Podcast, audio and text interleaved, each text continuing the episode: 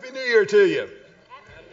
You know, it's really funny. I have always, I've always had a fascination with firearms. It's just kind of been in me, which is interesting because I didn't, my dad did not hunt when I was growing up. I didn't grow up in a hunting family, but I do remember uh, a good friend of mine, Doug Duggan, that was his real name actually. Uh, when he, we were about 11 years old, Doug invited me to go skeet shooting, and my dad and his dad, we went out in the country, and I was so excited because this was the first time I was ever going to get to fire the shotgun that my grandfather had given to me when I was a wee little lad growing up in Houston. And I'll never forget that because it was the first time that I'd ever fired a real weapon. Now I had fired, you know, BB guns and put out windows and that kind of stuff, but this was like something that was real. I mean, you, you could hurt somebody with this thing.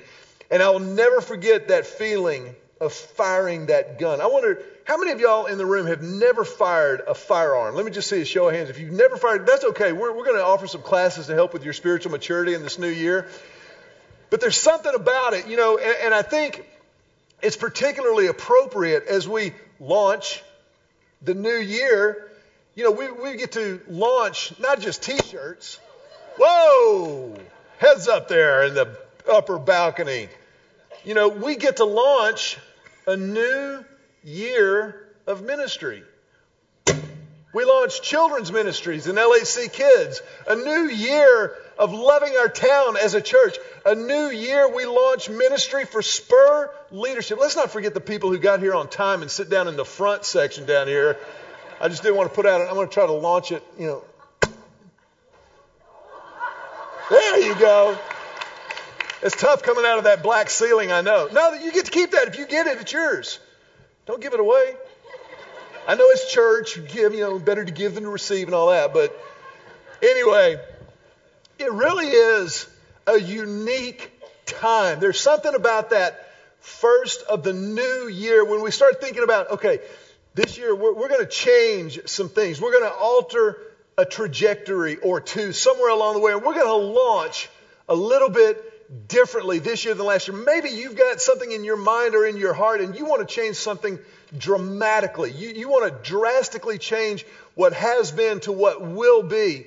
And today, what we're going to do in the time that we have here together is look at how God does that. If you've got your Bibles, I want you to turn to the book of Isaiah. Isaiah is in the Old Testament. Maybe you've got a phone that you've got the Bible on. Somebody told me I was calling it a smartphone, and somebody very, very close to me said, "You know, um, Dad, when you call it a smartphone, you sound really, really old. So just your phone. If you've got a Bible app on there, your YouVersion or something like that, go to Isaiah chapter number 43. And I want to tell you why we're talking about this. In Isaiah 43, just to give you a little context, a little background, Isaiah is a prophet in the nation of Israel. Israel, of course, is God's chosen people. They are the one that he chose all the way back with Abraham, centuries before this particular passage takes place. And God nurtured Israel in relationship with Israel. It wasn't just about, you know, the tabernacle or the temple or the rituals, but it was all ultimately about relationship with Israel. And through that relationship, it was God's design and God's desire to in turn bless all of humanity because it was through Israel that God would bring his son Jesus, that Israel was the chosen channel of God's grace, that through Israel Jesus would come, and through Jesus the entire world, everybody could be, might be, if they would engage in this relationship, be blessed. But Israel had kind of a, an on again, off again relationship with God. How many of you ever, maybe you're right now in the middle of dating somebody and it's kind of on again, up again, you know, on again, off again, up and down. Go ahead and raise your hands unless you're dating them and they're sitting next to you right now. You know what I'm talking about? Those kind of relationships that are high drama. High drama. And let me just say this if you are dating somebody right now and you're in a situation like that, run from drama. Now, if you're married to that person, figure it out. But if you're not yet married, drama, life is too short. I had one of these relationships before Julie and I got married. It was always up, or always up, and then always down, and on again, off again. We were dating, we broke up. Ah! But I'll never forget the night that it finally dawned on me. We had been on again, off again, and this particular night, this girl called me and she said, You know, I think I want to date other people. I know we said we were going to get married, but, you know, we'll do that one day. And, and stupid me. I said, Okay. And, and I hung up the phone and I just went, you know, after years of doing this, I went, What are you doing? And, and I just said, No. And I picked up the phone and I called her back. I said, You know what? I want you to understand something. I'm not mad, not upset. I'm just tired of the roller coaster and I'm getting off. And it was because of that conversation, somebody help me preach, that I was ready to receive what God had for me in Julie. It was because I had that conversation that I walked away from what God didn't want me to be a part of, that I could receive what He did want me to be a part of. Hallelujah. I'm telling you, if I had a microphone right now, I'd drop it. But there's a lot of that kind of dynamic in Israel's relationship with God. It was on again, off again, up and then down. But God never let go of Israel. God never abandoned Israel. I will never leave you. I will never forsake you, says the Lord God Almighty. And in Isaiah chapter 43, Isaiah is the prophet. Now, when I say prophet, a lot of people think, you know, foretelling the future, and sometimes that happens, but really, prophets are just God's mouthpiece. They speak to people from God. So Isaiah is here giving Israel a word from God, and he's predicting from God what will happen to the nation of Israel. Because they're so up and down, God is going to allow Israel to be captive, first of all, under the Assyrian Empire, second of all, under the Babylonian Empire. And Isaiah is describing what it will be like when God uses these captivities to call Israel home, to draw Israel back to himself. And, he's saying, yes, there will be a time of estrangement, there will be a time of distance because of your choices, but I will not let you die in that case. I will not let the nation of Israel, I will not let the hope of the world perish in captivity. As a matter of fact, I will use that captivity and bring you back to me through that incredible trial that you're about to go through. But once you go through it, God says in Isaiah 43, watch out. Watch out for what is about to happen. That's where we pick up the story in Isaiah 43, verses 16 through 19. Just four verses we're going to focus on today. The Bible says, God talking to Israel through Isaiah says, I am the Lord, the one who opened a way through the waters, making a dry path through the sea. He's talking, of course, here of when he called Israel out of Egyptian slavery and they entered into the wilderness on their way to the promised land. He said, I called forth the mighty army of Egypt with all its chariots and horses. I drew them beneath the waves and they drowned, their lives snuffed out like a smoldering candle wick. Check this out, verse 18. This is great. But forget all that. It is nothing compared to what I am going to do. Verse 19. For I am about to do something new. See, I have already begun. Do you not see it? I will make a pathway through the wilderness. I will create rivers in the dry wasteland. Now, that's Israel and God. But it's there for us in the Bible. God supernaturally made sure that this prophecy was included in the biblical record for our use, for our purposes, so that we would understand who He is and how He operates. And in this new year, you and I get to decide if we're going to participate in how God operates. If we're going to be a part of what He is doing in this world, if we're going to allow Him and invite Him to launch something new in us. Now, I don't know why you're here today. I don't know what your motivations were for walking in the door. Some of you may have walked in because you've been a long time Christ follower and Sunday morning, man, that's just what you do. And, and you were thinking, honestly, on January the 4th, it's kind of still sort of the holidays. School's not back in yet, so if I go today, I'll get extra credit, and you do, and that's great. But others of you, maybe you're here because you're not yet a Christ follower, and you're thinking, man, maybe, maybe there really is something to this, this God thing. And I'll, I'll go to church and try to just see if it's, if it's real, if it, if it matters, not just, you know, when people go to church, but like day in and day out. And wherever you may be on that spiritual spectrum, God has something for you. God has something for me in this passage from, from Isaiah chapter 43 because God is always up to something new. He is constant. Hebrews tells us that Jesus Christ is the same yesterday, today, and forever. And yet he is always dynamic. He is always moving through situations. There is not one part of your life, not one part of my life that God doesn't want to impact and work through. And that's how he is. That's who he is and what he does. And so today we're going to bring back a long-standing Lake Hills Church tradition. I want everybody take out your program if you would, what you got when you came in. Open it up to the notes page. We're going back to the acrostic today. We're going to use an acrostic. The word is launch.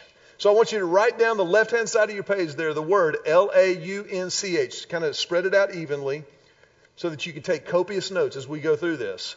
And because it's New Year, because this is the 11 o'clock worship service and you all have been up for hours. You're properly caffeinated. We're going to make this a little interactive as we go throughout this day, as we use the letters L A U N C H. I want you to begin by giving me a hearty Lake Hills Church New Year's. Give me an L. L. Outstanding. If you see anybody who came at 9:30, tell them we smoked you. That was impressive. Here's what L means out of Isaiah 43 look spiritually at your year, month, week, and day. Look spiritually at every segment of time that you've been given. What does God say in verse 16? He says, I am the Lord who opened a way through the waters, making a dry path through the sea. Here's what that means for you and for me. God has brought you to this point. You're here by divine appointment. You're, you're here because God still wants to do something in your life and through your life, no matter where you are spiritually. You are not here accidentally. And the one thing that we can know about God's personality and his character, he never brings us to this point just to leave us hanging brought you to January the 4th, 2015. Good luck. No, no, no. God has brought you, He's brought me, He's brought us as a church family to this point because He wants to build on everything that has gone before the good, the bad, and the ugly. No matter where you are, no matter what you've been through, no matter what 2014 was like, no matter what your college years were like, no matter what your childhood or your family of origin was like. You have been brought to this place by divine appointment. And so you have the opportunity as well as the responsibility to look at what is about to happen through spiritual eyes. That's what God is doing. God is telling the nation of Israel, look at what I've done. Just, just look at my track record. I've brought you to this place. You were in slavery, slavery, I brought you out of that. You were in the wilderness, I brought you out of that. You were on the outside of the promised land looking in, I took you in. God says, all along the way. And so it's incumbent upon us when we realize, wow, I didn't deserve one breath of my life. I never did anything. And yet God created me. He put me here for a purpose and for a reason. He's sustained me and brought me to this place Therefore, let me look at 2015. Let me look ahead to what is coming. Let me look ahead to January. Let, let me look ahead to the week of January the 4th, spiritually. What is it that God wants to do in me and through me this year, month, week, today? Now, that can be kind of an overwhelming concept. Like, let me tell you how to find that out and you want to write this down. Do the next right thing. Just do the next right thing. Don't worry about December of 2015. Take care of Sunday. Look at everything through spiritual eyes. Look at everything from God's perspective. Look at it in the grand sweep of God's activity of human history or in the grand sweep of your life. He's already promised us He's doing something new. There, there's something coming, there's something on the way. But it starts with how we perceive, how we look at things. A. Give me an A. A. This is fun. Abandon FOMO. Abandon FOMO. Now, some of you, you know where this is going. Others of you going, what in the wide world of sports is he talking about? FOMO is, of course, the fear of missing out. The fear of missing out. And we, we see this, you know, on, in HD in our kids' lives. Mom, can we go, please? Everybody else is getting to go. Seriously, everybody? Tell me who they are. And we look at our children, we're like, they're exaggerating. But the fear of missing out is not something we grow out of. We, we all experience the fear of missing out.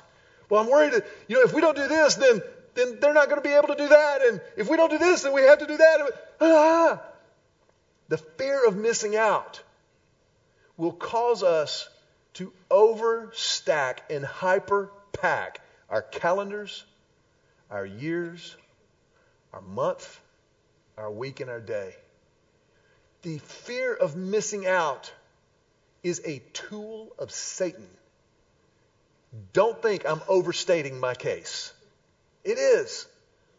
You know, one of the biggest things that we need is rest.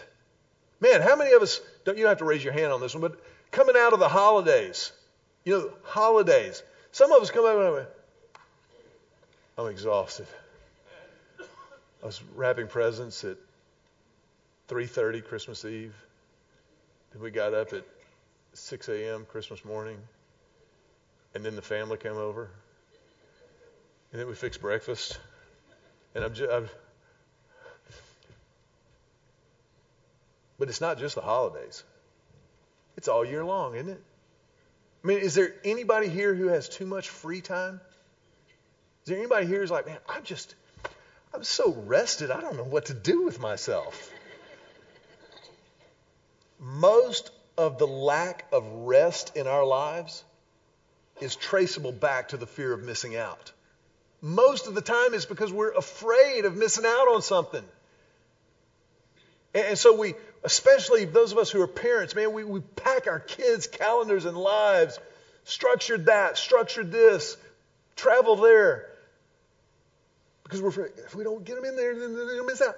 They're going to be just fine. I see it all the time. People ask us, and especially Julia, she's dealing with, she works with moms through the Fearless Mom Ministry, and moms call like, well, what about like, you know, in the middle school cafeteria? I mean, it is cutthroat for my daughter. And I'm like, look, I would not be a middle school girl for all the money in the world for a whole host of reasons. Mainly because they are mean. Man, that is a, that's a jungle out there. It is. And so moms are like all amped well, what if they left out? What if they're left out? Good. That's why you make sure they're a part of the church. So they're around other kids who are like, yeah, we're not going to live like that either. We're not going to chase the popularity and hang out with the mean girls. Guys can be mean too, but it passes. Guys like, eh, dude hit me. You know, but girls, they don't forget. And they're wounded and they're scarred. And I, I'm not making fun of it. It's real. But if you teach your daughters, you teach your sons to abandon the fear of missing out and to live above that stuff and that junk, how much better off are they? Are they going to be left out? Are they not going to be necessarily the cool kids? Well, maybe.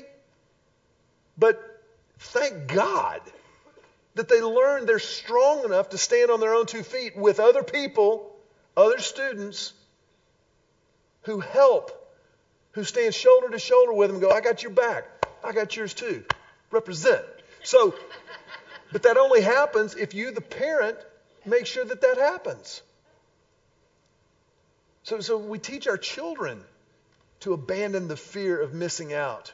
We teach our children it's okay to, to that's, that's why you, you make sure they're a part of the church. You know, it's in the church that Emily and Joseph saw people a little bit older than they were who were living their lives for Christ, following Christ day in and day out, making good choices, staying away from stupid decisions. Julie and I, we're their parents. And so they're like, yeah, okay, whatever, you're old. But if they see somebody maybe three or four years above them, older than them, who's doing it, then they've got a vision of what can be. Then they start to see, you know what? I really can do this. It is possible. So that matters. Abandon the fear of missing out. Israel had the fear of missing out, by the way. Isn't that funny? A whole nation could do that. Israel was one, they'd always go to God and they'd complain, yeah, all these other countries, they have other gods. We only have one. God said, congratulations, you're lucky. This is the real. This is the true. They say, well, God, they've got a king. We want a king. We just need a king. God, can we have a king, please? It was the fear of missing out. Was, God was leading and directing and guiding them. So the fear of missing out is not new. But you have to pray for, you have to work for the courage to abandon it and to go, you know what? We're going to be just fine. I'm going to get into how that happens in just a second. You, give me a you. you. Use what you've got. Use what you've got right now. Look at what God said to Israel. I am about to do something new. See, I have already begun. Do you not see it? See, God is always working and moving and engaging. Always. The question is, do we get it? Do we participate in it and perceive it so that we can participate in it? God's already started what He wants to do in your life and through you over the next 12 months. He's already begun it. You already have everything you need to take the next step. You may not have what you need right now to get to December of 2015, but I promise you, you have everything you need right now to take the next step. To just do the next right thing. Just use what you've got. God says, I've already begun it, I've already started it. The question is do we have the spiritual perception, the radar, the antenna to perceive it so that we can then participate in it? And the only way we get that is through talking to God. Spending time with God quietly, privately, alone. Yes, gathering as the church is a big deal, but it's not enough by itself. There, there's got to be something more. There's got to be something more. And the way that you find that more is in your own private time with God. Our family this year is reading through the entire Bible. I didn't mandate it, I strongly encouraged it. But I said, Let, us do this, just the four of us, let's do this. And so our family would like to invite you, the church family, to participate in that with us. You can read through the entire Bible in one year. Some of you thinking, well, January the 4th, already missed the start.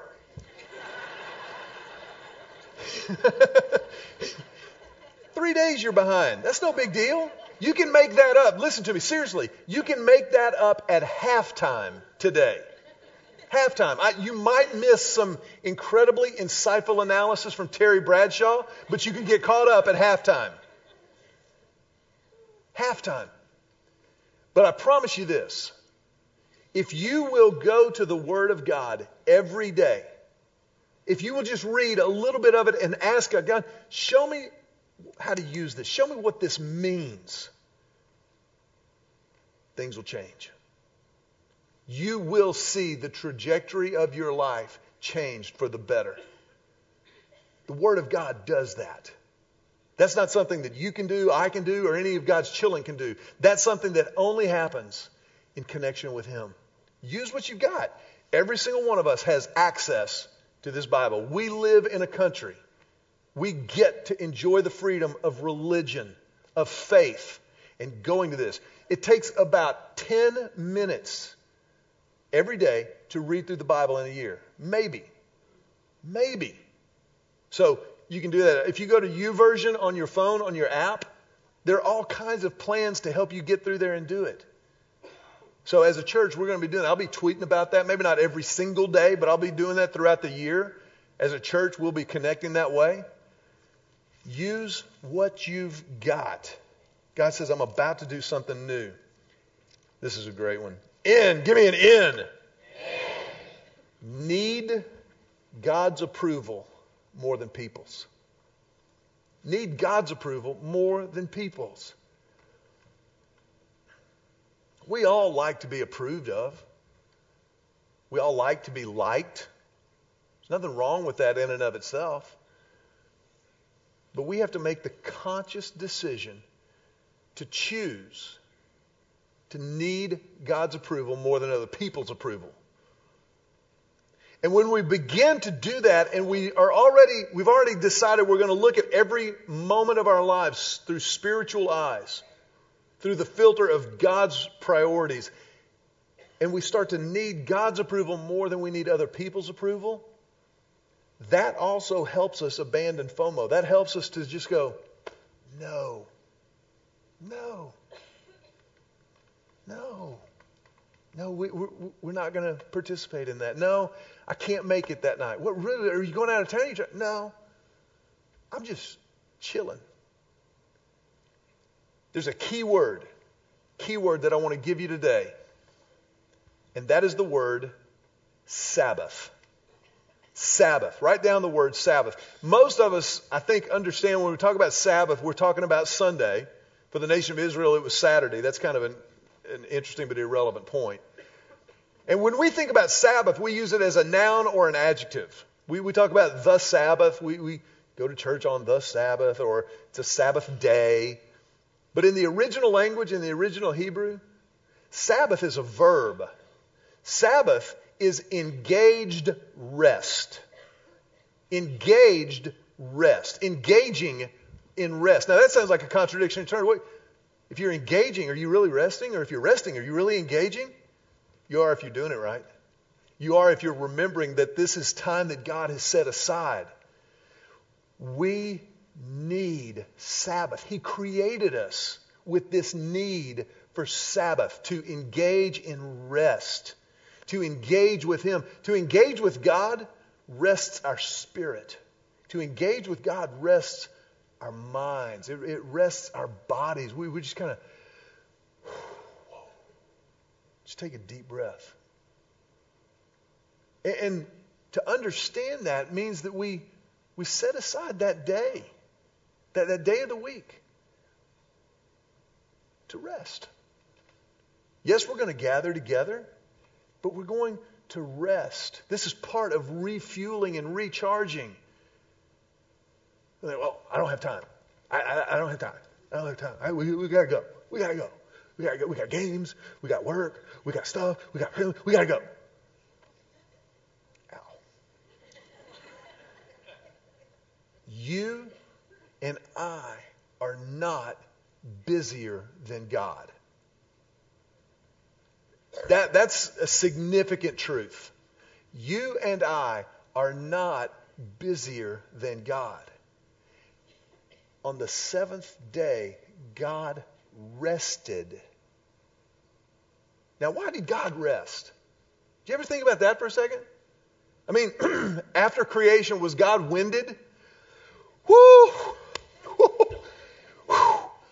Just second. Woo! Wow. Trees took it out of me. Opposable thumbs. Did you see that one? Woo!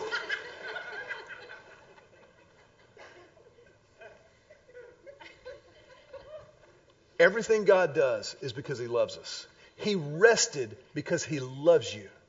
He rested as an example for us to follow. Now, Sunday is not my Sabbath. Sunday's work day for this cowboy. Friday is my Sabbath. People think, well, you, I'm sure you take Monday off. Are you kidding me? Monday, we hit it early, Jack. We got a lot to correct and get better for the next one. But Friday, Oh, Friday. Somebody help me. Friday's Sabbath. Friday's the day to have a date. Friday is the day to chill out. Friday is the day to have a cheeseburger. Friday is the day to focus on God and what He's done in me and what He's working on through me and in me for this week. That's my Sabbath. But as a church family, Sunday, this is Sabbath. You know that Sunday is the first day of the week? It ain't Monday. That's what they put on the calendars, but they're wrong. Whole nother sermon. Sunday is the day one of the week. This is where it starts. And to engage in rest takes a high degree of intentionality. You've got to choose to rest. You've got to know that, you know what, we're going to rest on Sunday. We're going to engage in rest, in worship on Sunday. Therefore, I'm going to look at my week spiritually. Therefore, I'm going to guard that time. I'm going to say, you know what? I'm not on the clock. I'm not checking email. I'm not taking a meeting. I'm not traveling to this fourth grade soccer tournament in Victoria slash hell. I'm not doing it. Victoria is a great place. Great place. But I'm talking about the hell and the chaos that we create for ourselves. We unnecessarily complicate our lives. Sabbath is a gift from God. It's a gift from God. And we abandon the gift at our own peril. Honor the Sabbath and keep it holy. Need God's approval more than man's, more than people's. N. C. Connected to N. Give me a C. C. Change your routine. Change your routine. Now, that doesn't mean that your routine is bad per se, but change it up. Change what you do, change where you travel.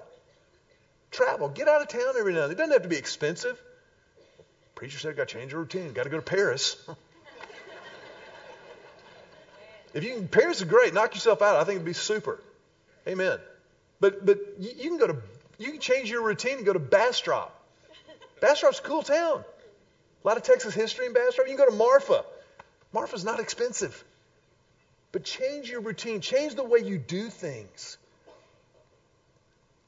Change it up. I have to change up the way I prepare for sermons about every two or three years. I, I, change it up, what the week looks like, how I research, how I pray, how I write, how I prepare, all those things. I have to change those things up. I get bored with me. Change your routine. And watch how God changes your mindset. Watch how He changes the way you look at things. Watch how He changes the way you talk to people. Watch the things that God opens up and, and, the insights that He will give you and the leadings He'll give you through His Holy Spirit. It's unbelievable. I'm telling you, this is how He works. Change your routine. I, I didn't read this a second ago, but what did God say? He said, I will make a pathway through the wilderness. He will make a pathway through the wilderness. That doesn't mean that you know how you're going to get to the other side. It just means that He'll open a pathway, take the next step, do the next right thing, and the next step of the pathway will open up to you. This isn't, you know, this, this is real world stuff. Do the next right thing. Change your routine. Now, H may be the most spiritually profound part of this whole thing. If you do it right, H is the most spiritually mature, profound part of this whole thing. Therefore, give me an H. H. Have fun. Have fun. What did God say in Isaiah? For some of you thinking, that's not very spiritual. Yes, it is. He said, I will create rivers in the dry wasteland. I will create rivers in the dry wasteland. What's a river? A river is life. The joy of the Lord is my strength. It's my vitality. It's my power. Have some fun. Tell your neighbor right now with New Year's passion and enthusiasm, have you some fun. Have some fun. Have fun. Fun's a big deal. Many of you are husbands in the room? Let me see if you're if you're a, if you're a, a husband, raise your hand. Guys, keep your hands up. Repeat after me. I do solemnly vow. That was terrible. Guys, I do solemnly vow to be the keeper of fun in my household. So help me God. Put your hands down. Now, guys, that's a big deal. You make sure your wife is having fun and it's not what you're thinking right now. It could be a part of it. Whole nother sermon series. But I'm saying, your wife, your children, what are you doing to create an environment of life in your home? To make sure they're having fun.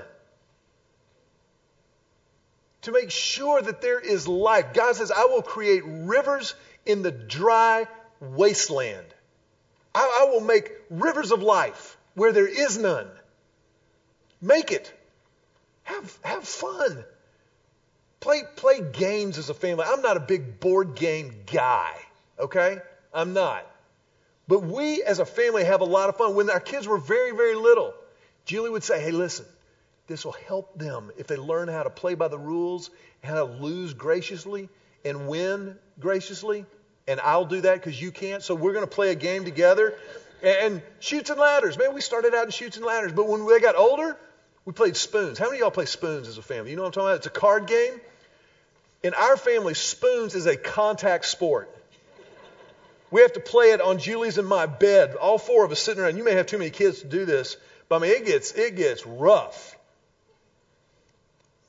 But, but we have a lot of fun as a family. We, we have our moments. We have our serious moments. There have been plenty of tears, screaming, crying. That happens. Family. But having fun is a big deal. The joy of the Lord is my strength. Fun is vastly underrated spiritually. I don't know what it is as we get, you know, we spend more time following Christ, we think serious is deep. I'm going to be very serious about my faith. Yes. Amen, brother. Yeah, oh, yes, yes. Shut up. It is serious. We have to take our faith seriously, but don't take ourselves too seriously. Have some fun. Have some fun. Fun helps a marriage. Fun helps a church. Fun helps work. Fun helps everything when it's done spiritually. The joy of the Lord. I'm not talking about, hey, hey, hey, what happened in Vegas. No, no. Because again, we're talking about what God does rivers of life through the desert. He creates. You want to know those rivers? You want to ride those rapids? Walk with Him. As a church family, we're starting something next week that I'm very, very fired up about. Again, take out your program that you've been taking copious notes on throughout this message on the very back, I want you to notice where we're going starting next weekend. This series, Icebergs, God birthed a few months ago when we were studying for something. I was studying for a sermon, and, and I came across the, statistic you might remember from the series we did. I came across some uh, statistics from the Titanic disaster. And we used them on a Sunday morning, and, and I talked about it. And in that research that I was doing for that, God birthed something in me about icebergs. Icebergs are fascinating, aren't they? They're, they're beautiful to look at. If you've ever been on a cruise and you go, ah, the fjords and the iceberg, you're just like, whoa.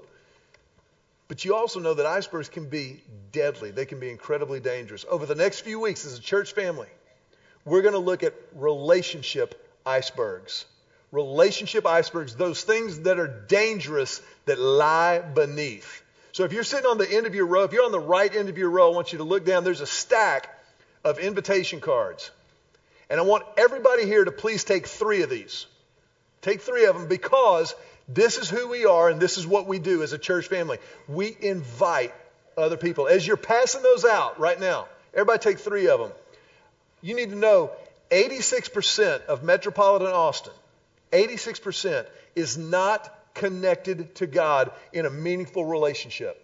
86%. That's a massive opportunity. 86%. And of that 86%, 74% of them would come to church if they were invited by a friend. That is a huge, huge potential. You and I get to invite them into the joy of the Lord. We get to invite them into what happens in here on the weekend where they encounter Christ, where they learn that you really can have fun in a relationship with God. You actually can enjoy every part of life that you invite Jesus to be a part of. That's why these cards go out when we start a new sermon series. That's why we're intentional about what we preach and how we preach and teach from this stage. Because Jesus makes everything better. Jesus makes everything better. And so the priority for our lives is to launch 2015 and reorient everything around that. Here's my challenge for you. My prayer for you, for me, that we orient every part of our week as a church family around what happens in here on Sunday. That every part of our calendar is oriented around what God wants to do when we gather, when we encounter Him, when we worship Him. And so we, we change our routine such that we, we get here and we make sure kids are situated and we come in and we worship and we're, we're here on time. And I'm not yelling at anybody, but I'm saying when you come in late, you, it, it changes the dynamic for you. It changes the dynamic for other people. You know, I remember a couple of basketball games in high school where I got hung up in Houston traffic getting to the venue. And, and I was I was disconcerted and kind of discombobulated the whole game. Because I was like, I was late, I was frantic, I gotta get there. And most of us, I do this a lot of times. We live our lives like that, and that becomes our normal. But if we will change our routine, particularly as it relates to Sunday, as it relates to this gift of the Sabbath, to the gift of the church, the family of faith. I'm telling you, God will do what only He can do if we will do what we can do. So, so we, we make this a priority. And we make it a priority to be the channel of grace in somebody's life this week. What God did with Israel He's inviting you and me to do the exact same thing. You may be Israel in somebody's life this week. You may be that channel of grace, that river of life in the desert of somebody else's life. And just say, hey, man, I would love for you to be a part of this. We're, we're doing something new that our, our, pastor's a little nuts. The title of the sermon series is Icebergs. Come check it out. The music is unbelievable. But I, I think you'd really dig this. That is how this works. That is how those rivers of life in our lives and through our lives get channeled. And so this year, we launch with a new commitment, a new passion for what God wants to do in us personally, but also through us personally, through us person collectively as a family of faith. We can do so much more together than we can do by ourselves. And this is the genius of God. He's the one who built this. He's the one who created and offers the gift of the family of faith, the church, the body of Christ. So as you launch 2015, orient your life around what He's doing and what He's inviting you to participate in. I want to ask you to bow your heads for just a moment. And in this new year, we're going to conclude differently than we normally do. But I want to invite you to pray. To pray a prayer of commitment. A prayer submitting yourself to what God wants to do. So that your 2015 will be something that will always be remembered for the difference that you make in somebody else's life. For the fact that you were in Israel, you chose to participate with God and to be a river of life, a river and a channel of change and grace. And it starts here. It starts right now. So I want to invite you just to pray right now, silently, that kind of prayer. Let's pray together.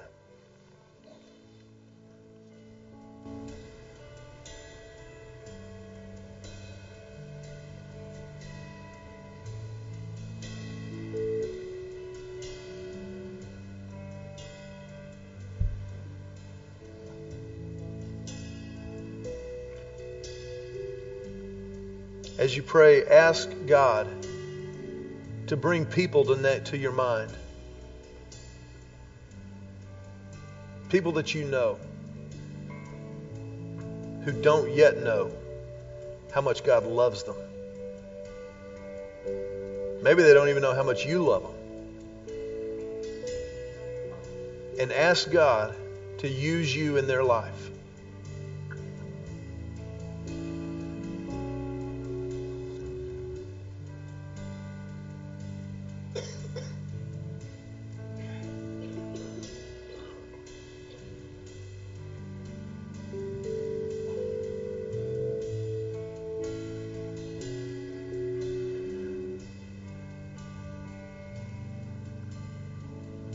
Father and our God, we come to you this morning overwhelmed by your goodness. God, so aware of your presence in this moment, in this place, and grateful for the opportunity to launch into this new thing that you are doing, that you have already begun. Father, I pray that you will give us the grace, give us the courage, the wisdom, and the power to launch with you. God, to participate in this that you are calling us to as a church family, as individuals. God, give us the courage to take the next step, to do the next right thing.